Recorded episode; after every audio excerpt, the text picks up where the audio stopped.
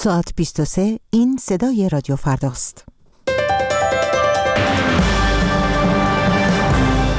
نشست سران گروه 20 در ترکیه تحت شعاع حملات پاریس در جریان است.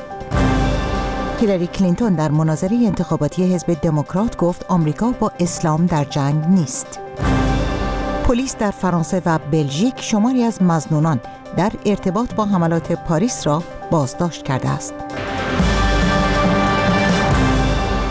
شب بخیر شنونده گرامی الهه روانشاد هستم با پنج دقیقه خبر و پس از اون شنونده برنامه هفتگی دات کام خواهید بود. نشست سران گروه 20 در آنتالیای ترکیه در حالی در جریان است که چگونگی مقابله با گروه خلافت اسلامی به ویژه پس از حملات پاریس، بررسی بحران سوریه و مسئله پناهجویان به موضوع عمده روز نخست این نشست بدل شده است.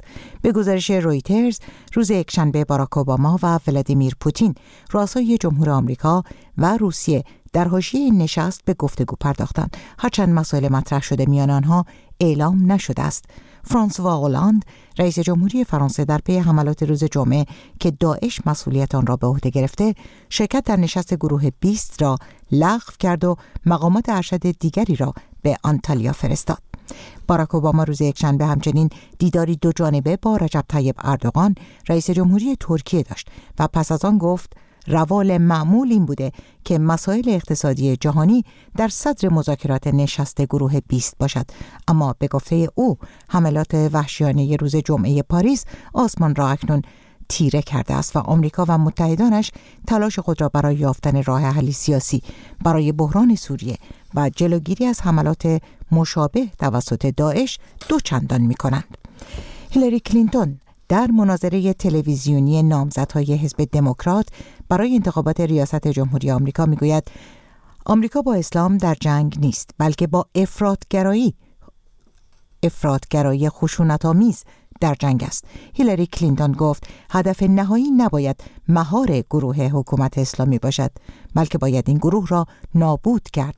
به گزارش خبرگزاری فرانسه دومین مناظره هیلاری کلینتون سناتور برنی ساندرز و مارتین اومالی فرماندار سابق مریلند سه نامزد اصلی حزب دموکرات برای انتخابات ریاست جمهوری آمریکا با موضوع حملات روز جمعه در پاریس که دست کم 129 کشته بر جای گذاشت در ایالت آیاوا آغاز شد. برنی ساندرز و مارتین اومالی شکست دادن و از بین بردن گروه حکومت اسلامی را ضروری دانستند. گروه حکومت اسلامی یا داعش که اکنون بخشی از عراق و سوریه را در اختیار دارد مسئولیت حملات در پاریس را به عهده گرفته است. ماموران پلیس در فرانسه و بلژیک شماری از مزنونان در ارتباط با حملات پاریس را بازداشت کرده و بنابر گزارشها هویت برخی از مهاجمان شناسایی و نام یکی از آنان نیز اعلام شده است. ژان پیر جورج شهردار شهر شارتر و عضو پارلمان فرانسه در صفحه فیسبوک خود هویت یکی از مهاجمان انتحاری را اسماعیل عمر مصطفی اعلام کرده که تا سال 2012 میلادی ساکن شارتر در 90 کیلومتری جنوب غربی پاریس بوده است. همزمان گزارش از بازداشت هایی در بلژیک و فرانسه منتشر شده. خبرگزاری فرانسه می‌گوید پدر و برادر یکی از مهاجمان انتحاری در پاریس بازداشت شدند. سخنگوی وزارت دادگستری بلژیک نیز بازداشت چند نفر را در خاک آن کشور تایید کرده است.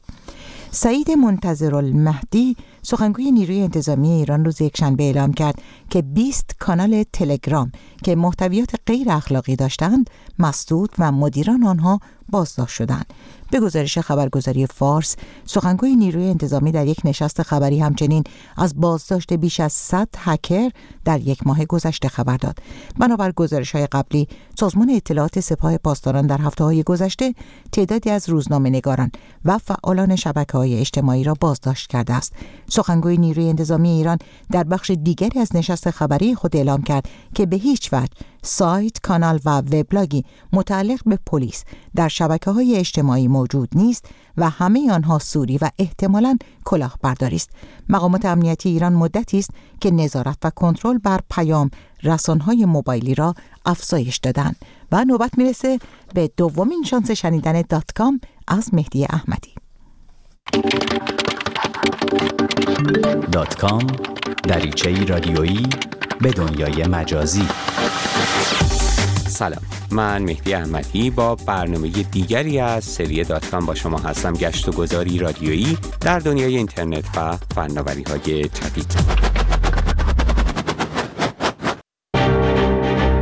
حملات خونین جمعه شب در پاریس نه تنها یک بار دیگر شهروندان کشورهای مختلف را حول محور انزجار از خشونت و همدردی با هم متحد کرد که در میان شهروندان دنیای مجازی هم باسابی قابل توجه داشت.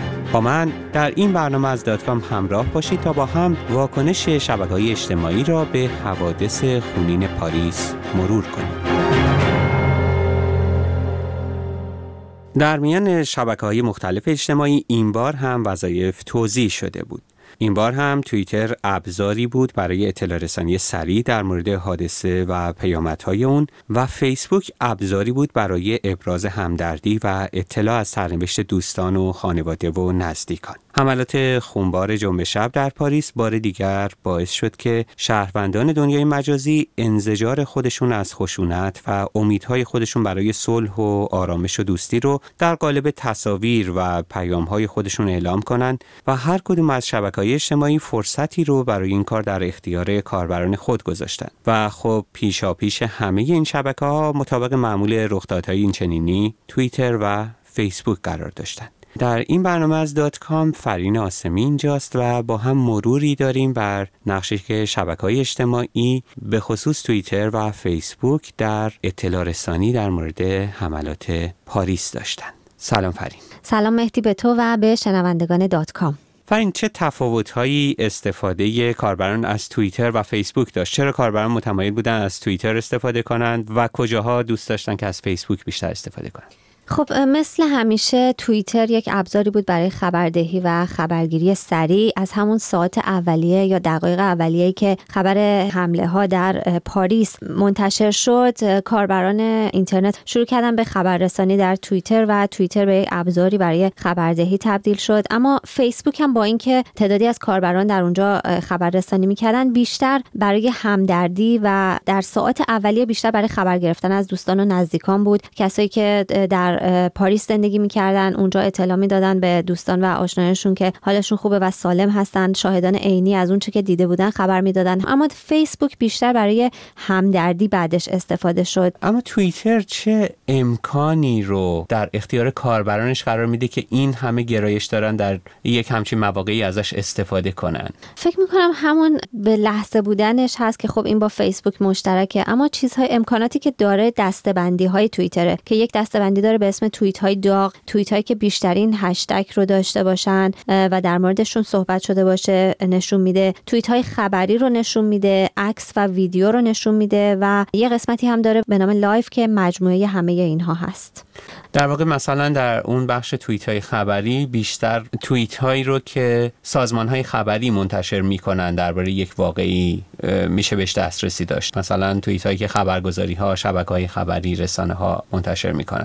خب ولی یکی از ابزاری که استفاده میشه برای اینکه کاربران بتونن زودتر خبرها رو پیدا کنن هشتگ هست مخصوصا در توییتر. چه هشتگایی بود که کاربران رو راهنمایی می‌کرد به سمت توییت ها و خبرها در این حوزه؟ بله در همون دقایق اول هشتگ Paris attack یا Paris attacks استفاده شد. بعد Paris bombing بود. بعد از اون زمانی که یه مقداری گذشت از اون اتفاقات اولیه و همدردی ها شروع شد با قربانیان حملات پاریس peace for Paris و pray for Paris هم استفاده شد توسط کاربران. یه هشتگ دیگه بود که یه کمی غیر خبری تر بود هشتگ open door بود که این هشتگ ابتدا از طرف کاربرانی منتشر شد که در شهر پاریس زندگی می‌کردن. اعلام می‌کردن که منزلشون نزدیک مرکز شهر یا در منزلشون بازه برای کسایی که می‌خوان شب رو در اونجا بگذرونن و در امنیت باشن. یکی از آیتم های دیگه ای که من می‌دیدم در شبکه اجتماعی حالا مخصوصا توییتر خیلی داغ بود این بحث بود که حالا اگر کسانی با سردادن الله اکبر یا در پوشش اسلامی مرتکب اعمال خشونتبار میشن این به این معنا نیست که مسلمان ها مرتکب اون اعمال شدن. این هم باستاب داشت در خبرهایی که می‌دیدیم در شبکه های اجتماعی در مورد حوادث پاریس. اتفاقا یک هشتگی استفاده شد در مورد این مسئله که میگی به اسم Not Muslims Terrorist که اشاره داشت به همین مسئله که بعضی از کسایی که مسلمان بودن یا از مسلمان ها حمایت می‌کردن می‌گفتن که اگر احتمالا مسلمانان تندروی باعث این حمله ها هستن این نشون نمیده که همه مسلمان ها خواهان کشته شدن افراد بیگناه هستند و به وسیله این هشتگ محکوم می‌کردن این کار رو. شنونده برنامه دات کام هستید. خب ولی یک اشاره کردی که فیسبوک بیشتر از آن که مثل توییتر مثلا مردم پی این باشن که خبرها رو تند تند و سریع برسونن به همدیگه شاید تبدیل شد به وسیله برای ابراز همدردی. چه امکاناتی بود در فیسبوک که این امکان رو می‌داد به کاربران؟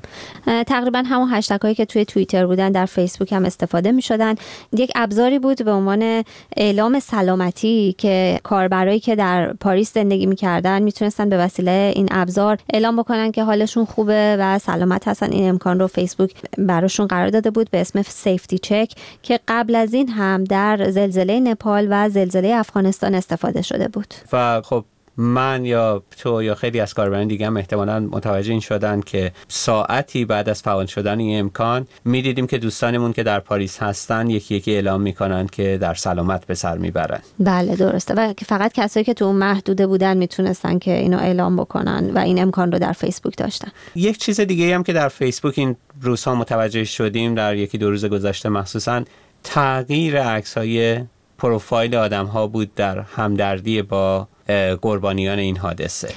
بله فیسبوک یک امکانی رو برای رنگی کردن عکس پروفایل و تغییر اون به پرچم فرانسه. یعنی به این صورت بود که عکس پروفایل نشون داده می‌شد و روش پرچم فرانسه بود. سرنگ آبی سفید و قرمز تعبیه کرده بود که کاربرایی که می‌خوان ابراز همدردی بکنن با قربانیان حادثه و حملات پاریس این می‌تونستن از این امکان استفاده کنن. این امکانی بود که قبلا هم فیسبوک گاهی ایجاد کرده بود. ولی در این حال تا جایی که من دیدم انتقادهایی هم ایجاد کرده بود که اگر فیسبوک برای حملات خشونتبار پاریس از چنین امکانی استفاده کرده؟ چرا چند روز قبل یک همچین امکانی رو هم برای حملات خشونتبار بیروت استفاده نکرد. بله دقیقا یک روز قبل حمله هایی به بیروت صورت گرفت که 43 نفر کشته شدن در این حمله ها و ده ها نفر زخمی شدن. انتقادها به فیسبوک این بود که چرا در زمانی که این حمله به بیروت صورت گرفت امکان استفاده از این رنگی شدن پروفایل یا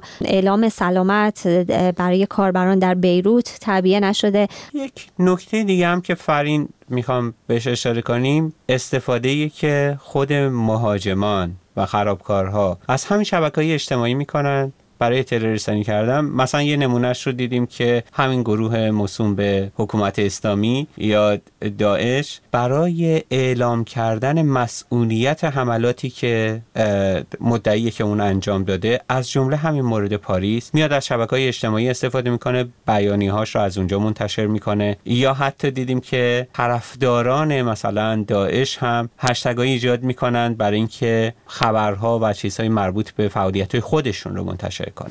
بله اخیرا گروه خلافت اسلامی یا داعش بیانیه هاش رو در روی وبسایت هاش یا شبکه های اجتماعی قرار میده توی فضای مجازی. اتفاقا در همون ساعت اولیه‌ای که حملات به پاریس صورت گرفت من دیدم که یک سری از طرفدارای گروه خلافت اسلامی با استفاده از چند تا هشتگ ابراز خوشحالی می‌کردن از این حمله ها و حمایت می‌کردن از این حمله ها ولی فقط به این محدود نیست. مثلا یک خبری در وبسایت فوربس منتشر شد که نشون می‌داد که اعضای شبکه ای از گروه خلافت اسلامی که در حملات پاریس دست داشتن احتمالا از پلیستیشن 4 برای گفتگو و برنامه ریزی برای این حملات استفاده کردن. یعنی اون شبکه مجازی که کاربران پلی استیشن بین خودشون برای ارتباط برقرار کردن و احتمالا بازی کردن دارن الان تبدیل شد به ابزاری برای رد و بدل اطلاعات بله بین خرابکاران. و بله و احتمالا از اون استفاده کردن برای برنامه ریزی ها و هماهنگی های احتمالی برای این حملات. خب خیلی ممنون فرین که در این برنامه از داتکام با ما همراه بودی و کمک کردی که بررسی کنیم نقشی که شبکه های اجتماعی بعد از حوادث پاریس بر عهده داشتن. خیلی متشکرم. در پایان برنامه دیگری از سری دات کام هستیم. با ما می توانید به نشانی الکترونیکی دات کام در تماس باشید.